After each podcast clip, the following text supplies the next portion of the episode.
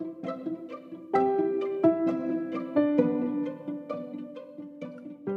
beabá da sustentabilidade.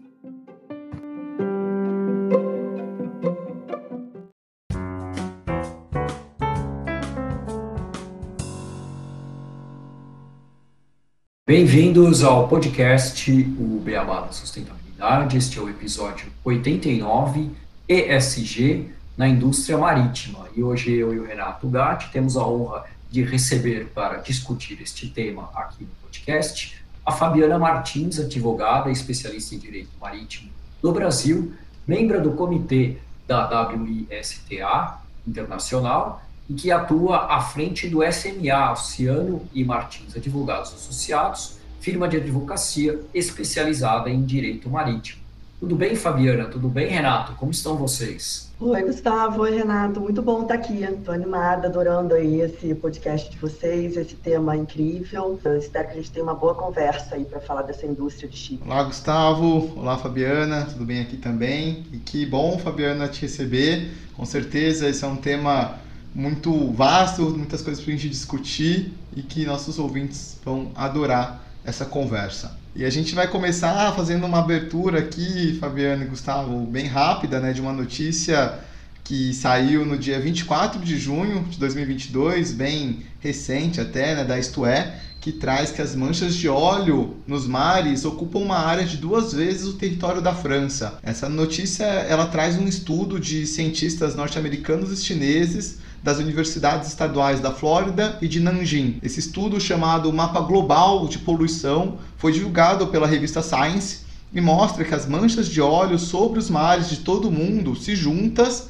são maiores que duas vezes o território da França. Ou seja, entre os anos de 2014 e 2019, essa poluição por óleo nos mares alcançou uma área superior a 1,5 milhão de quilômetros quadrados. Os pesquisadores eles se valeram de mais de 563 imagens coletadas por satélite para identificar 452 mil partes dos oceanos cobertas por óleo. Eles também tomaram cuidado de observar que, sim, existem vazamentos de substâncias poluentes, como óleo advindo de reservatórios naturais das profundezas dos oceanos, porém a área reconhecida com esse tipo de contaminação equivale a apenas 6% do total, e, portanto, os outros 94% deste volume de sujeira está relacionada com a ação humana. É bom salientar que os diversos e frequentes escapes identificados nas pesquisas saíram de instrumentos e estruturas próprias de exploração do petróleo, ou seja, acaba também tendo uma certa influência humana. O estudo aponta ainda que a maior porção de poluentes está alocado perto do litoral, a uma distância de 38 quilômetros da costa, o que pode e causa diversas consequências ao nosso meio ambiente. Vai lá, Gustavo. Isso, Renato. E bom, não é de hoje que vemos acidentes acontecendo nos nossos oceanos. Né? Quantos vazamentos de óleo já ocorreram, quantos navios já afundaram, né? Só ver filmes sobre a era da antiguidade, né, que as pessoas jogavam óleo de um navio no outro para botar fogo no outro navio, quantos resíduos enviamos para os oceanos todos os dias. O assunto do ESG na indústria marítima, ele tem um grande impacto econômico e ambiental e a exploração de atividades offshore, como é o caso da indústria do petróleo e do transporte marítimo, possui riscos à vida marinha, como derramamentos de óleo, como já foi citado. Os mares e os oceanos e o oceano, eles são frequentemente a ponta de diversas atividades econômicas, onde inclusive são despejados rejeitos de diferentes processos produtivos. O oceano ele ocupa a maior parte do nosso planeta. E todos os anos, cerca de 13 milhões de toneladas de lixo plástico são despejados no Oceano Atlântico, Pacífico e Índico. Isso sem contar com a poluição dos rios e também os acidentes mencionados. De acordo com a Organização das Nações Unidas, a ONU, cerca de 800 espécies que vivem em diferentes locais do planeta são afetadas por detritos marinhos e 80% desses resíduos são formados por plásticos. Porém, engana-se quem pensa que a poluição plástica é o único problema que os oceanos enfrentam. São de gases de estufa, pelas atividades humanas, faz com que os oceanos absorvam grandes quantidades de carbono, prejudicando o ecossistema marinho. Com o aumento da temperatura do planeta, Sistemas extremamente sensíveis, como a formação de recifes, de corais, são os mais vulneráveis às mudanças climáticas. Acredita-se que os recifes de corais têm maior biodiversidade do planeta, com estruturas comparáveis às de florestas tropicais. Pequenas variações na temperatura da água são suficientes para causar o branqueamento de corais, fenômeno que pode levar à morte de várias espécies. Com um grau meio de aquecimento, 70 a 90% dos recifes de corais tropicais deverão desaparecer. No mundo, cerca de 3 bilhões de pessoas dependem da biodiversidade marinha e costeira para sobreviver, de forma direta, né? Porque se a gente colocar, praticamente todas as pessoas dependem da biodiversidade marinha e costeira de forma indireta. Estima-se que o mercado de recursos marinhos gere 3 trilhões por ano, o equivalente a 5% do PIB mundial, e áreas pesqueiras empreguem mais de 200 milhões de pessoas. Recentemente, no dia 1 de julho de 2022, se encerrou a Conferência dos Oceanos da ONU, em Lisboa, com uma declaração que assume a situação crítica dos mares e pede mais ambição para salvar os sistemas marinhos. O texto, batizado de Declaração de Lisboa, reconhece a importância fundamental dos oceanos, dos mares para o equilíbrio do planeta e enumera alguns dos principais problemas dos oceanos, como a elevação dos níveis dos mares, o aquecimento e acidificação das águas, além da poluição e da sobrepesca. A declaração ela também reforça a necessidade de se investir em pesquisa e na preservação dos ecossistemas marinhos e destaca os problemas adicionais causados pela pandemia do Covid-19, sobretudo para os pequenos países ilhas, cujas economias são altamente dependentes do oceano. Estamos na década do oceano ou década das Nações Unidas da Ciência Oceânica para o Desenvolvimento Sustentável, que foi declarada pela ONU em 2017 se iniciou no ano de 2021 e então até 2030. Ela surgiu da necessidade de atuar em prol da saúde oceânica. Tal atuação, por meio de cooperação internacional, busca incentivar a pesquisa científica e as inovações tecnológicas para limpeza, segurança e sustentabilidade do oceano. Então, iremos falar com a Fabiana justamente sobre a importância em termos de uma agenda forte e focada na preservação desse recurso primordial para o equilíbrio do nosso planeta. Fabiana, a primeira pergunta que a gente traz para você é como a gente mostrou no início, com as notícias que o Renato trouxe do derramamento de petróleo, eu queria começar perguntando sobre a legislação marítima. Quando acontece um acidente como um vazamento, isso acaba tendo um grande impacto em diversos países, né? não só provavelmente no local que teve o vazamento. Como é que essas empresas são responsabilizadas pelos acidentes? Quem julga? Como é que é a legislação nesse sentido? É, Gustavo, a legislação para a poluição por óleo, ela já está bem desenvolvida. O Renato trouxe o, o exemplo e falou em casos que foram verificadas a poluição, não necessariamente por navio. Então, a gente falou aí na introdução dos vários tipos de poluição. E cada tipo desse vai ter um regime, vai ter um sistema diferente. Então, por exemplo, quando a gente fala que é, esse óleo foi verificado perto da costa e foi verificado em, em, em, plataformas, em áreas de exploração de óleo, isso já me faz entender que eu estou sob a jurisdição do país. Essas instalações, elas geralmente que ficam perto da, da costa, elas estão dentro da jurisdição de cada país e, então não, e eu não tenho uma convenção internacional que vai unificar a responsabilidade de todos esses países. Quando chegou a ser discutido isso no âmbito é, das organizações internacionais, no âmbito da, da IMO, que é a agência da ONU que cuida da área de segurança e transporte marítimo, e os países, eles se arrogaram do direito deles mesmos julgarem e eles mesmos regularem essas plataformas que estão perto da sua costa. Então, quando eu tenho plataformas dentro da costa brasileira, dentro da jurisdição brasileira, é a lei brasileira que vai ser aplicada. Então, não tem mecanismos tão desenvolvidos como acontece no caso do navio, por exemplo. O caso, quando a poluição é de navio, aí já no caso que você disse, ah, Fabiana, quando tiver um acidente, quando tiver até uma poluição transfronteiriça, como, como que isso funciona? Esse tipo de acidente já está mais desenvolvido. Desde a década de 70, que foi um caso emblemático, que foi um caso do Torre Canyon, que é aquele tipo de caso onde tudo aconteceu. Parece caso de workshop.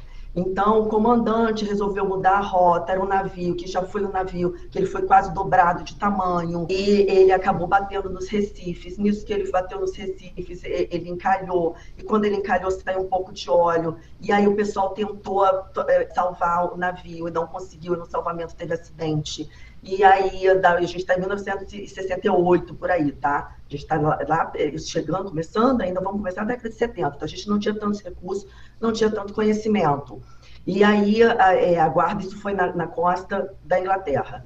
E aí a marinha inglesa, o que, que a marinha sabia fazer na época, né? Ah, então vimos ali um, um, incidente, vamos fazer o quê? Ah, vamos tacar é, bomba nesse navio, que vai pegar fogo e vai resolver o problema. Tacaram bomba no navio. Nisso que tacaram bomba no navio, o que, que aconteceu? O óleo se espalhou por tudo quanto é lugar. O óleo, como você falou de poluição transfronteiriça, o óleo atingiu a Inglaterra, mas atingiu a França também. A França tem umas correntes marinhas que ela puxa muito poluição. Então, sempre quando tem poluição por ali, a França acaba sofrendo muito. E aí, como que a gente faz para resolver o problema do óleo? Na época, é, estava se estudando alguns componentes bioquímicos, então se jogou componentes pensando na biorremediação e componentes químicos para degradar o óleo.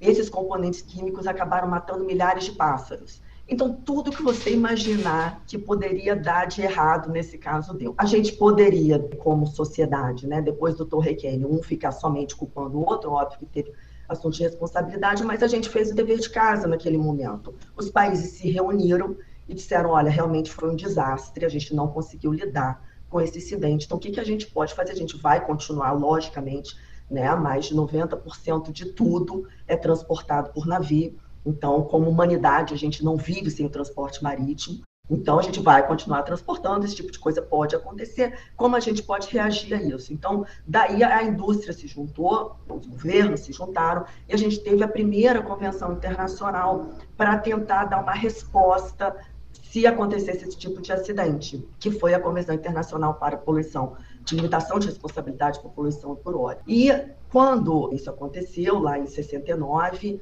o montante de dinheiro que as empresas deveriam ter, porque o que, que acontece? É, não adianta só a gente responsabilizar a empresa se a empresa não tiver dinheiro. O que, que a gente precisa garantir? A gente precisa que a sociedade esteja segurada. E a gente faz isso através de mecanismos de seguro. Vou falar um, um pouco deles. Naquela época, então, o que se imaginava era, vamos pensar aqui num montante que seja razoável, mas se verificou que o primeiro montante dessa que foi estabelecido nessa convenção era muito baixo. Então, se pensou em ter mais do que só um montante que o armador, que o dono do navio, tivesse que financiar num caso de acidente como esse. Se pensou em mais do que isso, ter um fundo. Um fundo contribuído por quem? Se resolveu naquele momento pelos importadores de óleo, porque a gente tem que né, imaginar que o navio ele só existe para transportar uma mercadoria. E essa mercadoria, no caso, quando a gente está falando de navio-tanque, é o petróleo, é o óleo, que tem o, até um valor bem maior do que muitos navios. Então, se entendeu que a indústria deveria se resolver com uma contribuição do armador, ou seja, por parte do navio, mas também uma contribuição pelos importadores de óleo. E aí foi feito um fundo, que é um segundo patamar de limitação de contribuição, caso o dinheiro dado pelo armador não seja suficiente, aciona-se esse fundo. Então foi esse foi o sistema que foi feito. E em 72 se viu que esses valores eh, eles não eram suficientes ainda, se aumentou um pouco mais, tudo a nível de comércio internacional, esses valores de contribuição e foi estabelecido o fundo que é chamado IOPC Fund, é o Fundo Internacional para Poluição, Resposta por Poluição por Óleo. A sede dele fica lá em, em, Londres, as reuniões geralmente são feitas logo depois das reuniões de meio ambiente junto da IMO e, e vários países ratificaram essa convenção. Um pouco mais adiante, alguns países como o Japão, especialmente, que importa muito óleo, ele propôs, olha, eu acho que a gente precisa de um fundo suplementar que esses valores precisam ser maiores ainda para a sociedade. Aí se estabeleceu o fundo suplementar. Então, hoje, qual o sistema jurídico respondendo objetivamente a sua pergunta? A gente tem o sistema da Convenção Internacional de Limitação de Responsabilidade por Poluição por Óleo, que é onde o armador contribui. Se esse sistema não for suficiente, o fundo entra, que esse fundo é de contribuição dos importadores de óleo dos países que ratificam. E se ainda não for suficiente, alguns países ratificaram um fundo suplementar.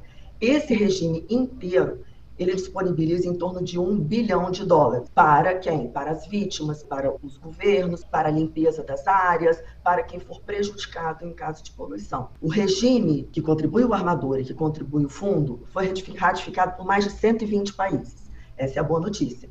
Então, é um, um regime que ele é extremamente sofisticado. Os países se reúnem anualmente lá na sede da IMO para fazer esse rateio. Quando existe um acidente com vítimas, o fundo ele abre um escritório no país para fazer o pagamento administrativo dessas compensações, porque esse que é o objetivo. Para vocês terem uma ideia, eu tenho causas aqui no meu escritório com mais de 20 anos de litígio. Então, o litígio não nos interessa, não interessa a ninguém, não interessa a indústria, não interessa as vítimas, não interessa os ambientalistas. O que a gente busca é que a compensação, é, é claro que ela seja justa, seja no valor razoável, né? Também a gente não deve incentivar uma indústria de poluição, mas que a, essa compensação ela seja rápida. Se a compensação não for rápida, ela não atinge o objetivo de retorno para a sociedade. Então, a gente busca que essa compensação seja administrativa, que não seja necessário entrar na justiça e que se apresente diretamente ao fundo, o fundo pague e depois rateie pelos países. Então, bacana, mais de 120 países de culturas totalmente diferentes, então não tem como dizer que ah, é um fundo só de cultura ocidental, ou é um fundo só de cultura oriental, ou é um fundo. Não, é, é realmente um fundo bastante é, popular esse sistema. E em torno de 32 países ratificaram também esse fundo suplementar. Então, essa é a boa notícia, que temos um sistema testado, temos um sistema que funciona, um sistema que o mais importante, eu já trabalhei em alguns desses grandes casos e vou te falar que o mais importante é o know-how, porque quando acontece um incidente desse, causa desespero e um desconforto, óbvio, enorme das pessoas envolvidas. Então, é importante pessoas que têm experiência nesses grandes casos, que sabem como o óleo se comporta, que sabem como é feita a indenização, sabem como é feita a reparação, sabem como ajudar a natureza a se recuperar, porque o, o óleo ele é biodegradável, mas a gente tem formas de ajudar sem piorar, como aconteceu no caso do Torre Canyon, por exemplo, que eu disse para vocês que se tentou jogar uma substância que acabou matando os pássaros, então a gente tem que tomar muito cuidado com o tipo de substância que a gente usa em prol de uma limpeza ambiental. A gente tem que entender que ecossistema é aquele que a gente está influenciando, né? tanto o IOPC quanto as fundações. Tem uma outra fundação que também é muito interessante, que é a ITOP, que foi criada na mesma época do Torre Canyon, que foi para ajudar tecnicamente as empresas e os governos a fazer esse combate por óleo. Por conta disso que eu estava dizendo para vocês, eu já tive situações em que, por exemplo, o óleo atingiu uma área de mangue. Então, o que, que a gente faz? A gente vai tentar retirar o óleo desse mangue, mas eu não posso colocar 100 é, pessoas tentando tirar óleo do mangue, porque senão nós vamos pisotear o mangue, vai ser pior, vai destruir aquele mangue. Então, existem técnicas para cada área em recuperação. E essa fundação ela auxilia, tem bastante credibilidade, já está atuando também há mais de 50 anos, com biólogos, com químicos, com especialistas para ajudar na técnica de limpeza de recuperação ambiental. Então, todo esse sistema, ele está em funcionamento, ele coleta dados também dos incidentes e tudo mais. Só boa notícia, né? A má notícia, o Brasil não ratificou. Então, o Brasil não faz parte do fundo, o Brasil não faz parte do fundo complementar. Vocês imaginavam ficar aqui dando boa notícia para vocês, né? Eu imaginei que o Brasil fazia parte. Eu ia fazer uma pergunta exatamente nesse sentido, não do Brasil, mas se para transportar óleo eu precisaria ser é, membro do, do, fundo. É porque o membro do fundo é o país. O que, a gente ah. pede, o que a gente pede do navio é que o navio tenha um certificado, porque a Convenção Internacional, quando ela fala que o armador tem que contribuir, o que, que ela diz? O armador tem que ter um certificado que ele tem seguro para isso. Que eu não vou ficar vendo se o armador tem dinheiro na conta ou não. O navio chegou aqui, eu quero que ele tenha o quê? Seguro. Né? Vamos lembrar, eu quero dinheiro rápido para pagar. Então, ele tem que me dar um certificado de que ele está segurado até aquele montante de contribuição dele da convenção. O Brasil ratificou a primeira convenção lá de 69, que nem está mais em vigor, com limite de responsabilidade baixinho, então, é isso, basicamente, que a gente exige dos navios que vêm aqui. É uma garantia de um seguro com um limite baixinho. A gente não faz parte desse fundo. É fato que os navios, os armadores de primeira linha, não têm nenhum interesse de arrumar problema ou de poluir um país como o Brasil ou qualquer outro país, porque são armadores, a gente tem uma indústria muito concentrada, então são armadores que pretendem continuar navegando e não querem ter problema. Então tem muitos casos que o seguro mútuo dos armadores, porque esse tipo de risco ele é segurado pelos próprios armadores através de um seguro mútuo que eles se organizam como clubes, são chamados de clubes de P&I. P&I é de Protection and Indemnity. E os maiores do mundo, seguram mais de, de, de 80% da frota mundial, eles se reúnem em 13 clubes. E esses 13 clubes se reúnem em um resseguro, um clube de resseguro que faz então esse resseguro em Londres, que é através do International Group. Então existe toda uma cadeia de seguro e resseguro. Mas seria muito bom, e a gente advoga pela participação do Brasil junto ao fundo já há muitos anos, em toda palestra, toda vez que eu tenho condição de falar com os governos, a, a Marinha também, aqui representa a gente na IMO, é, entende isso, tem uma posição hoje bastante proativa em relação a explicar essa importância, entende também é, essa importância, que seria do Brasil participar do fundo, porque como são vários países que estão ali, a gente tem 120 países, você rateia com todos, né? É diferente de você bancar ou de você depender de um armador que tenha uma consciência ambiental, que esteja dentro de armadores de primeira linha que tenham seguro para isso. O sistema é esse, não vou te dizer que é um sistema perfeito, há críticas ao sistema, claro que há, alguns lugares demora, né? Fica dependendo dos países, óbvio, não existe nada perfeito. Mas eu digo que é, dentro dos sistemas jurídicos que eu conheço, um sistema jurídico bastante é, sofisticado diferente de outras problemáticas que a gente falou aí, né? Que a gente falou, por exemplo,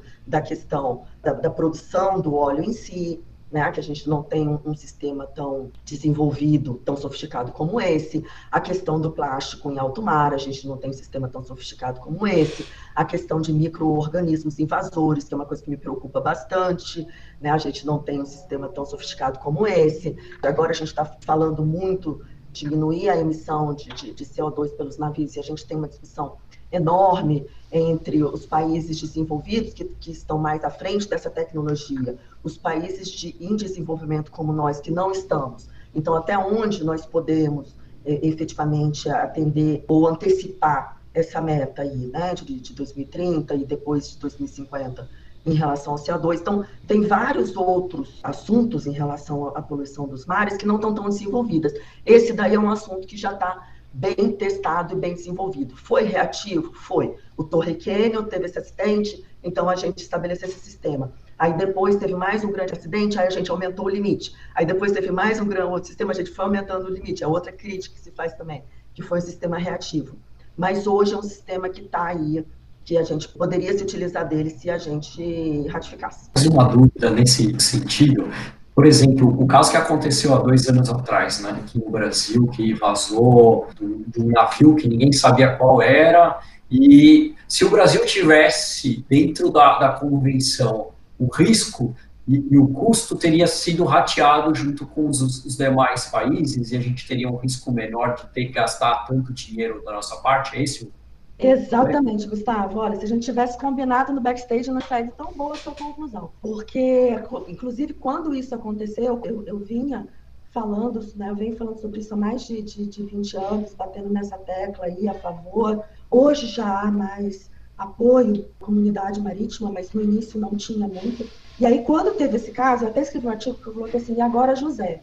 Eu cheguei e falei, olha, eu falava tanto sobre isso, e aí eu ouvia coisas assim, Deus é brasileiro, as correntes marítimas brasileiras jogam óleo para fora do país, não é igual na França que traz para a costa. Ah, porque no Brasil a gente não tem tanto esse risco. Ah, porque isso. Eu ouvia coisas assim, eu falava, gente, olha só, a gente está falando de risco, a gente está falando de uma coisa que acontece no mundo inteiro, a gente está falando de, de ratear, nós não somos os maiores importadores de óleo do mundo para poder se dizer que a gente vai gastar horrores nesse rateamento. Pelo contrário, a gente tem uma autonomia em relação ao nosso óleo, então vale a pena para a gente, é um seguro. E aí, quando aconteceu, a primeira coisa que a gente falou, mas eu tive cuidado até de procurar o pessoal do fundo, que, que conheço as pessoas lá, e perguntei, falei, gente, e aí? Todos concordaram, todos falaram, não, mesmo não tendo, porque qual que era a dúvida do momento? Como eu não tenho ainda a fonte, A gente não sabe efetivamente eh, qual navio que veio esse óleo, se é que veio de navio, mas a gente até acha que sim, pelo tipo de óleo que apareceu, mas a gente não sabe que navio é. Então veio, ah, mas não sabendo qual navio, mesmo assim pagaria? E a resposta foi sim, mesmo você não tendo uma identidade você comprovando que aquele óleo, ele provavelmente ou razoavelmente é proveniente de um navio, seria paga aquelas despesas. Então é um caso clássico e acredito que isso tenha impulsionado outras vozes, não só a minha, a defender que o Brasil ratifique e faça parte do fundo. É uma pena que, mais uma vez, de uma forma reativa, né? A gente precisa que as coisas aconteçam para reagir. Mas que, que venha, né? Que também não se perca, que já tem um tempinho, né? Então, que também não se perca. Eu lembro que a gente até foi, eu fiz uma equipe aqui no escritório, a gente foi junto com os voluntários, pessoal de Recife, vários é, grupos do Nordeste, mas particularmente eu participei de, de uns grupos do pessoal de Recife que estavam bem ativos, como voluntários limpando a praia, né? A gente tem vários voluntários que tiveram uma participação ativa nesse episódio. É, com as pessoas fazendo doação, né? Se, se, a gente tivesse o fundo, a gente teria o fundo pagando, a gente teria o, esse rateio e, e, repito, o mais importante, a gente teria o know-how, a gente teria a tecnologia. Isso é muito importante quando você tem um acidente com poluição por óleo. Você ter biólogos, você ter bioquímicos, você ter especialistas aqui, especialistas com resíduo, porque a gente não pode pensar também em fazer a limpeza e criar mais resíduo. Já tive situação que uma empresa de limpeza criou mais resíduo para fazer a limpeza do que efetivamente é, aquele óleo que foi tirado. Então, eu tenho que ter, eu tenho que ter uma preocupação logística, então tenho que ter uma preocupação enorme, não é simplesmente entrar naquela de, ah, eu vou tirar todo o óleo e aí. É, a gente tem que ter uma preocupação de efetivamente a limpeza também ser sustentável. Então, você ter pessoas que já atenderam milhares de acidentes é fundamental para instruir, para garantir, de novo, que a gente não cause mais dano do que o próprio acidente. E, e Fabiana, como que estão as discussões para o Brasil entrar nesse fundo é, maior? Está tendo alguma discussão nesse sentido ou sem perspectivas no momento? Olha, está tendo discussão. A gente pensa assim, né, em que âmbito que há é, essa discussão. É, é, muito importante o posicionamento da Marinha, que é quem nos representa junto INE. Mas essa ratificação ela é feita via Congresso Nacional. Então a gente precisa ter uma vontade política e a gente precisa ter um entendimento de governo via Itamaraty para poder fazer essa proposta.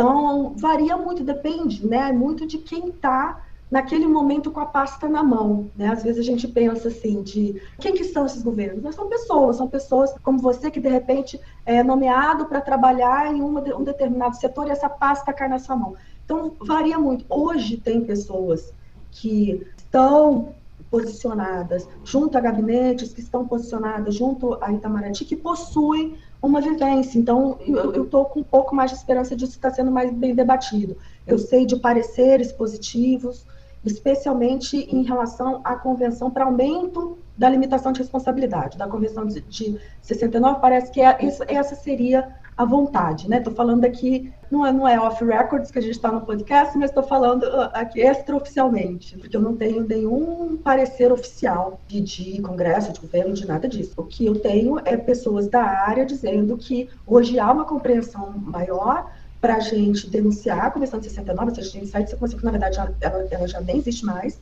e passar a Convenção de 72, que já aumenta um pouquinho esse seguro, essa limitação de responsabilidade do armador. E que após, então, seria o momento de participar desse fundo. De novo, creio que esse incidente que houve no Nordeste tem aumentado os ânimos. Parece que hoje esse é um case que é descrito como fundamento para participar, mas ainda não tem nada concreto. São só conversas de especialistas que trazem para a gente de Brasília. Infelizmente, concreto mesmo, assim, não, não tem nada não. Uma outra pergunta, você falou bastante dessas conferências e desse fundo. Eu entendo que é uma ação de mitigação de risco, é, mais em âmbito dos países, igual você trouxe. Né? Os países vão tomar uma ação como que estão de fato as empresas de transporte quando a gente fala de mitigação de risco, de ESG, para evitar que esses, esses acidentes ocorram e não sermos tão reativos na ação, sermos mais preventivos. Elas estão tendo alguma mudança, algum olhar para essa agenda 2030 de preservação dos oceanos que a gente até trouxe no início, ou ainda está uma conversa tímida justamente porque eles sabem que existe esse fundo, se acontecer alguma coisa vão ser, de certa forma, amparados em âmbito global, assim? É, a pressão é muito grande e vem desde a, o objetivo da indústria é, é acidente zero. quando é, eles pensam por que se impulsiona tanto hoje os veículos autônomos, né? A ideia do veículo autônomo é eliminar o risco humano.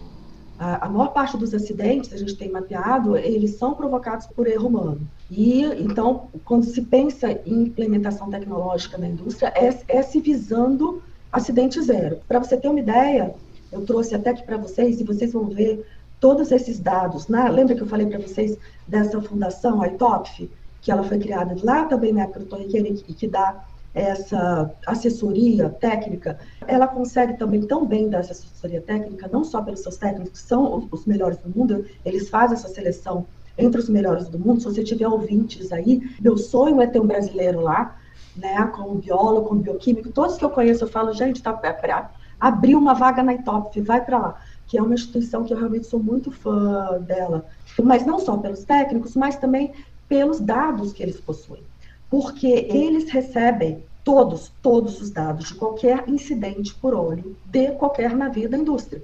Então, eles têm uma quantidade de dados de mais de 10 mil incidentes, desde que foi criado. Então, a gente tem umas estatísticas que os seus ouvintes quiserem entrar, é www.itopf.org.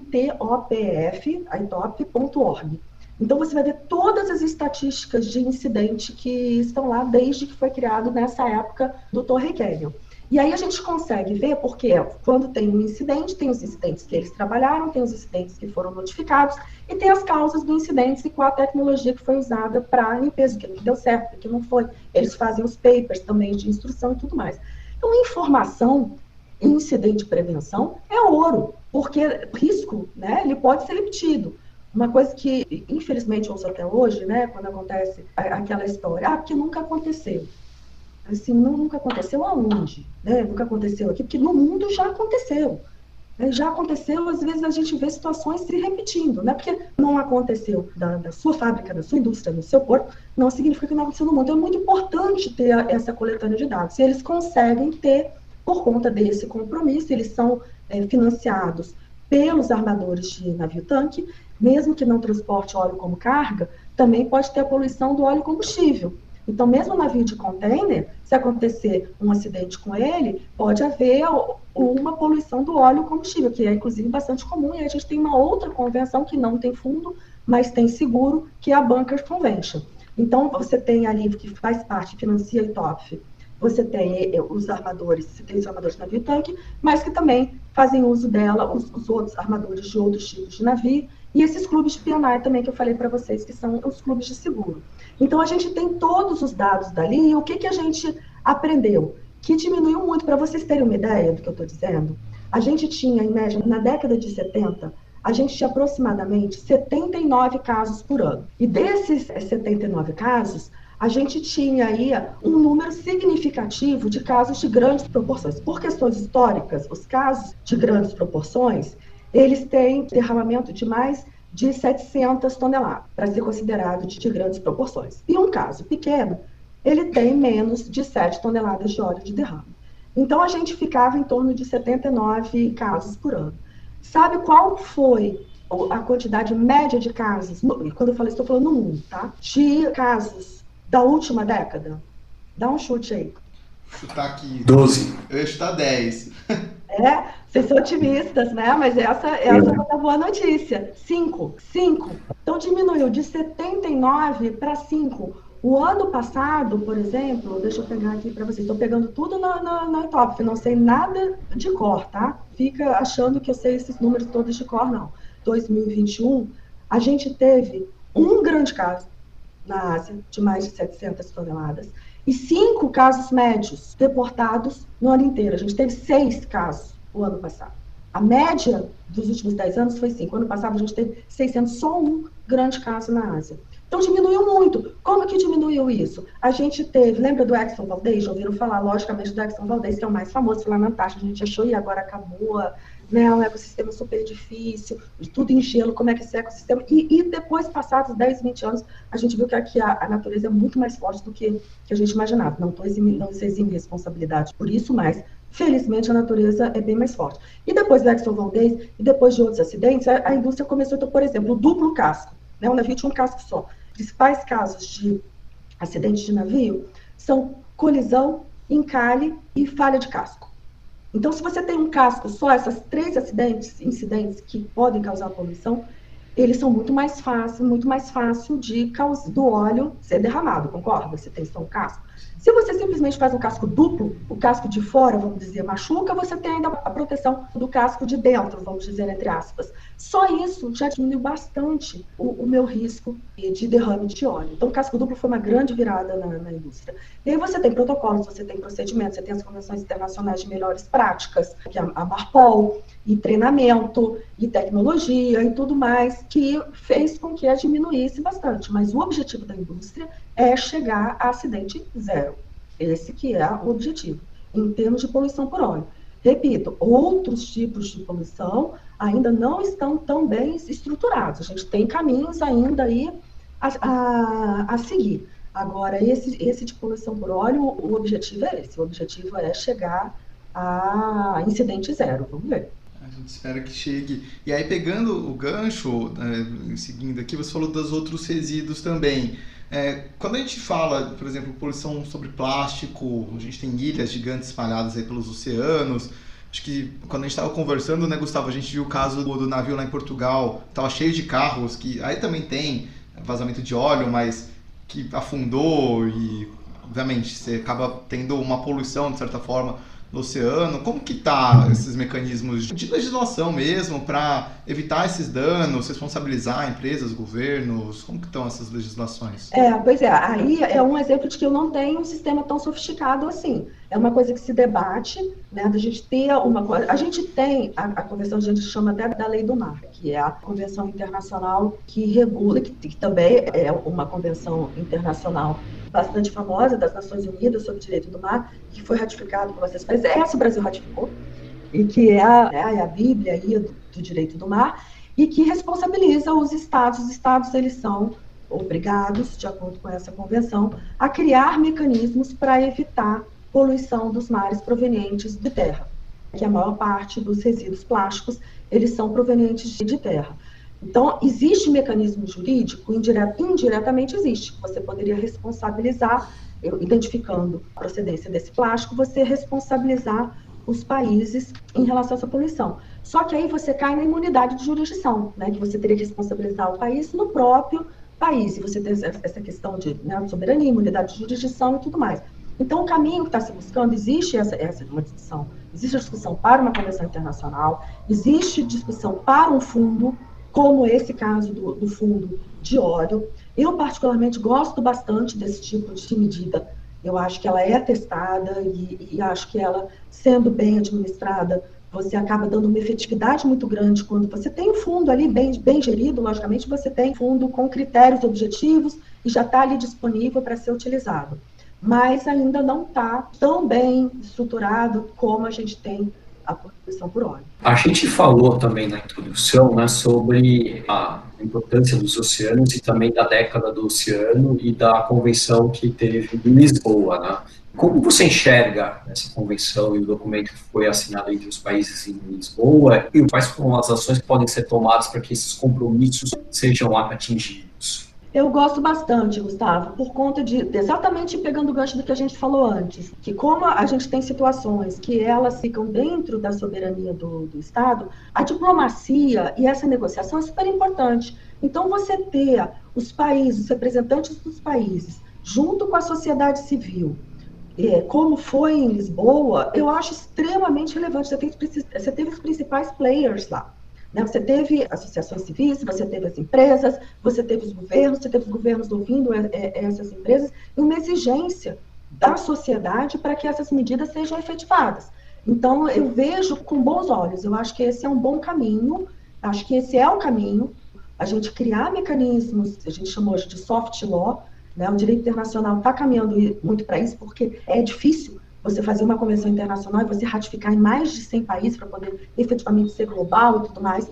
Então, hoje a gente está no momento de, de soft law, esse momento de conversa, esse momento de negociação. O papel das empresas é super relevante, o papel da associação civil é super relevante e o papel do consumidor é super relevante, uma coisa que eu tenho batido muito na tecla. Né? Vamos nós. Ah, faz diferença, Fabiana, faz, faz diferença. Você vai investir o seu dinheiro num fundo, numa empresa, veja se esse fundo, essa, essa empresa, ela está efetivamente com um compromisso com sustentabilidade. Quando a gente vai consumir produtos, a mesma coisa. Da onde eu estou consumindo?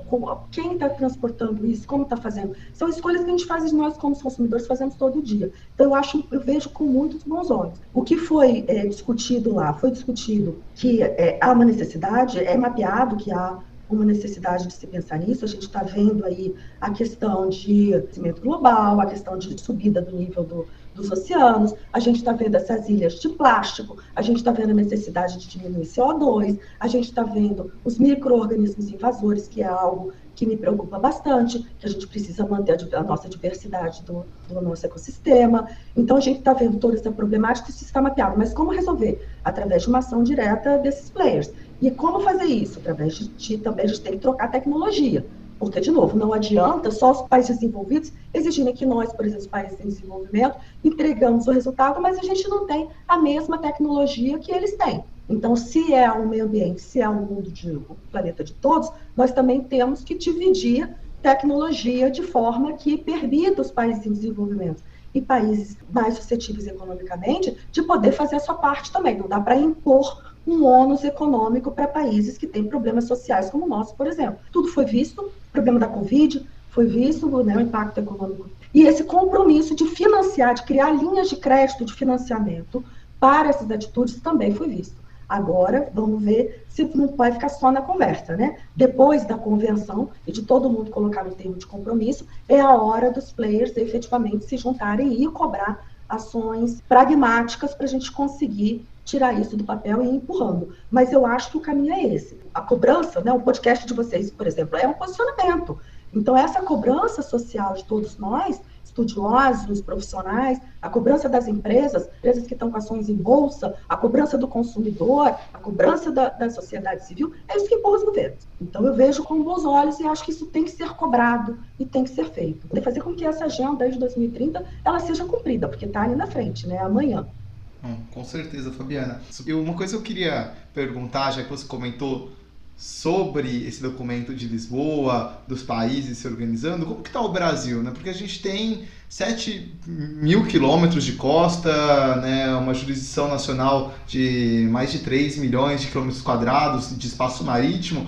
Como que a gente explora esses recursos e como estão essas leis aqui no nosso país para a gente faça um uso sustentável deles. E, e, uma pergunta que eu, eu, senti que você comentou bastante, uma preocupação é, de organismos invasores. Como que a gente lida com isso também? Como que está toda essa jurisdição aqui? Porque realmente é um problema gigante e que a gente tem enfrentado em rios, principalmente, né? Acho que a gente às vezes acaba acontecendo bastante, mas falando aí na costa brasileira. Vamos lá, Brasil. O Brasil, em termos de proteção pública, vamos dizer, o Brasil foi bem, porque o Brasil conseguiu é, uma expansão da área, então a gente tem mapeado né, a, a, nossa área, a gente tem a nossa Amazônia Azul mapeada, então foi um trabalho hercúleo que a, que a Marinha fez e que conseguiu efetivamente nos, nos, garantir um espaço maior de exploração de acordo, de acordo com, a, com a Convenção Internacional. Então a gente conseguiu aí uma proteção eh, legal de exploração maior em relação aos outros países. Mas em termos de exploração sustentável, em termos de exploração de tudo que essa economia do mar pode nos dar, a gente ainda é muito tímido. Por exemplo, a Inglaterra, só a indústria de prestação de serviço para a indústria marítima, porque a Inglaterra não é uma indústria de armadores, tem bastante seguro, por exemplo, seguro nasceu na Inglaterra, né, esse seguro de navios, seguro de PNI e tudo mais, é um exportador de serviço global na área de shipping fatura em torno de um trilhão de libras ano. Assim, é uma indústria que ela dá um retorno para a sociedade muito grande. Por isso que vários países investem nela. Né? A Grécia, que é onde tem muitos armadores, investe bastante. A Noruega investe bastante. Países asiáticos passaram a investir bastante na indústria naval. Né, a gente vê, é, já deve ter ouvido falar, né, dos navios serem construídos na Ásia, né, ah, estamos em posição, já deve ter ah, está chegando uma plataforma, ou está chegando um navio da Petrobras que foi construído na Ásia. Isso por quê? Por conta de subsídios e tecnologia, políticas de governo que foram feitas lá para atrair essa indústria. É uma indústria de competição global, mercado global, competição global, mas com alto índice de retorno. Né? A cada dólar que tu investe ali, você tem um retorno alto para a sociedade, de emprego, de profissionais bem remunerados. Né? Então, é uma indústria bastante interessante e a gente ainda é muito tímido em relação a essa indústria, que eu não vejo nenhuma razão para o Brasil não ter uma hegemonia regional, pelo menos. O Brasil como grande, grande líder da América Latina. A gente acabou de denunciar um acordo com a Argentina que não tem razão nenhuma de ter sido denunciado, que era um acordo de reciprocidade. A gente carrega em navios de bandeira brasileira as mercadorias que fossem transportadas para a Argentina e vice-versa. E a Argentina também poderia né, ser um pacto de reciprocidade de navegação, que é uma proteção de mercado, que é um mercado que os governos protegem mesmo. Há esse protecionismo no mundo inteiro, seja de países extremamente ditos liberais, como os Estados Unidos, tem o Jones Act lá, é um dos países que mais protege a sua navegação, são os Estados Unidos. Então, não vou aqui falar que a política de, de, de um tipo de, de governo é de outro. É, é uma política de indústria. E o Brasil ainda não olhou para isso. Né? A gente teve lá atrás o Lloyd brasileiro que acabou falindo, a gente teve um boom dos estaleiros que, com a questão do pré-sal e tudo mais, depois acabou morrendo também. Rio de Janeiro sofre bastante com isso. E hoje a gente ainda tem uma exploração é, muito tímida, né? Lembrando que 90% de tudo é transportado por navio. Não vejo razão também, por exemplo, para nós, como grandes exportadores, que somos os maiores exportadores de commodities do mundo, a gente não utilizar navios de bandeira brasileira, por exemplo. Então, acho que seriam dois posicionamentos estratégicos que seriam extremamente relevantes para cá, sem contar pensar na indústria naval também e tudo mais. Então, acho que tem muito, muito potencial aí ainda a ser explorado e a gente fala que a gente, né, a gente sempre fala muito isso, ah, não, a gente não tem cultura marítima, a gente não tem cultura marítima, não é bem assim. E a gente tem, a gente é uma indústria relevante, de novo, por conta das nossas exportações, já que a gente exporta por via marítima. A gente tem bastante embarcações de apoio marítimo para a plataforma. A gente tem um certo know-how. Se olhar, tem que ser melhor explorado isso daí. E ah, em relação aos organismos invasivos, né? Não sei se ouviram falar do coral-sol. O coral-sol foi né, um, coral que foi introduzido aqui no Brasil. Imagina que ele veio da Ásia, chegou pelo Rio de Janeiro e já chegou alguma parte do Nordeste também. E ele é o tipo de coral que ele dentro de um ecossistema da Ásia ele conseguia ser equilibrado. Aqui ele sobrepõe aos micro-organismos praticamente todos dentro da nossa área. Então ele é coral invasor que a gente está tendo uma dificuldade muito grande de, de, controlar. Um dos exemplos que preocupa muito, porque imagina, a gente está falando de transporte global. Então, o navio vem lá da Ásia, ou a plataforma vem lá da Ásia e vem aqui para o Brasil. Então, você tem aquele microorganismo que ele funcionava ou ele estava em equilíbrio lá na Ásia. Se você coloca num ecossistema como o nosso, é totalmente diferente. Então, é esse que é o perigo da gente ter é, esses organismos que eles são invasores até a gente conseguir um equilíbrio da, da própria natureza. E como a gente intervém? Hoje a gente fala de intervenção manual. É mergulhador e ficar tirando, enxugando gelo para tirar esses micro-organismos. Então, é algo que a gente não tem resolvido também. A gente trabalha muito na prevenção, logicamente, né? então a gente tem toda a questão de água de lastro, que não pode ser tirada, tem que ser depositada nos portos e trabalhada nos portos, às vezes não pode simplesmente jogar no mar, a água de lastro é água que o navio, ele pega aquela para manter a navegabilidade dele. Então imagina que ele tem essa água lá da Ásia, de novo, está cheio de micro-organismos, chegou aqui no Brasil. Se a gente solta isso no mar, a gente pode ter um impacto ambiental enorme. Então a gente tem que despejar isso para ser tratado nos portos. Mas, por exemplo, nem todo porto brasileiro tem lugares para captar e tratar essa água. A gente tem uma questão de infraestrutura dos portos também. Então, são causas bastante complexas que a gente ainda não tem uma solução tão fechadinha para dar como é a questão do óleo, que me preocupa bastante também. Além dessas questões de legislação e acabouço organizacional, também tem uma questão que eu queria saber em relação ao Brasil, que é de educação, assim, porque é, é inclusive engraçado que eu estava conversando com um amigo meu tempo atrás e que mora na Alemanha e estava passando um tempo aqui em Santos e a gente estava falando, poxa, a gente nunca pensou quando era moleque em virar comandante de navio ou algo nesse sentido, estudar para isso. E a gente vê que, poxa, os alemães têm, tem muito comandante alemão, tem muito comandante inglês, e eles são um país que tem muito menos litoral que a gente, muito menos gente. Nesse sentido de educação, você acha que falta instituições, falta fomentar o mar como possível empregador para as pessoas? Absurdamente, Gustavo. É, é, quando a gente vê esses incentivos, né? Quando a gente vê incentivo agora, teve um, um pacote de incentivo à indústria naval na Inglaterra. A gente vê alguns milhões de libras para educação marítima. Quando a gente vê incentivos na Ásia, alguns milhões de dólares para educação marítima. Não cai de árvore, né? Não, não vem do, do nada, né? Nossa, vou pensar. Não, é, é, incentivo, é investimento naquilo. E, de novo, por que, que os países, por que, que os governos, eles investem? Porque sabem que vai ter um alto retorno, porque é uma atividade de alto retorno. A gente tem uma dificuldade já imediata, na minha opinião, que é que nós somos o país que pior fala inglês na América Latina. Então a gente já está linguisticamente ilhado na própria América Latina, né? Todo mundo fala espanhol e a gente eh, fala português. A área de navegação é, e a área do comércio internacional é uma área que, que elegeu o inglês como ferramenta de trabalho. Aí quando a gente consegue ultrapassar essa dificuldade, aí a gente tem essa questão da educação em relação a essa matéria, que é muito rara. Eu fiz a Universidade Federal do Espírito Santo. Eu fui uma dos últimos anos que direito marítimo era matéria obrigatória. E isso mudou a minha carreira, porque eu conheci o direito marítimo na universidade, através de um projeto de extensão da Universidade Federal, que lá tinha um projeto de extensão de direito marítimo portuário. Então foi isso que me encaminhou. Aí quando eu quis fazer uma pós-graduação na matéria, não tinha no, no, Brasil. Então fui fazer um mestrado na UERJ em Direito Internacional, que era o mais próximo da época. Para me especializar, eu tive que fazer um curso em Southampton, que é a, a Universidade da Inglaterra, que é a, a referência, é, desde a época do Southampton, da onde saiu o Titanic, para você ter uma ideia da, da, cultura da cidade. A cidade respira direito marítimo e maritimidade, né? O porto é bastante ativo e tal, não sei o quê. E a universidade, o que, que tem lá? Uma universidade que tem oceanografia, que tem biologia e que tem o Instituto de Direito Marítimo, que é um instituto de referência no mundo inteiro. Então, a educação é fundamental.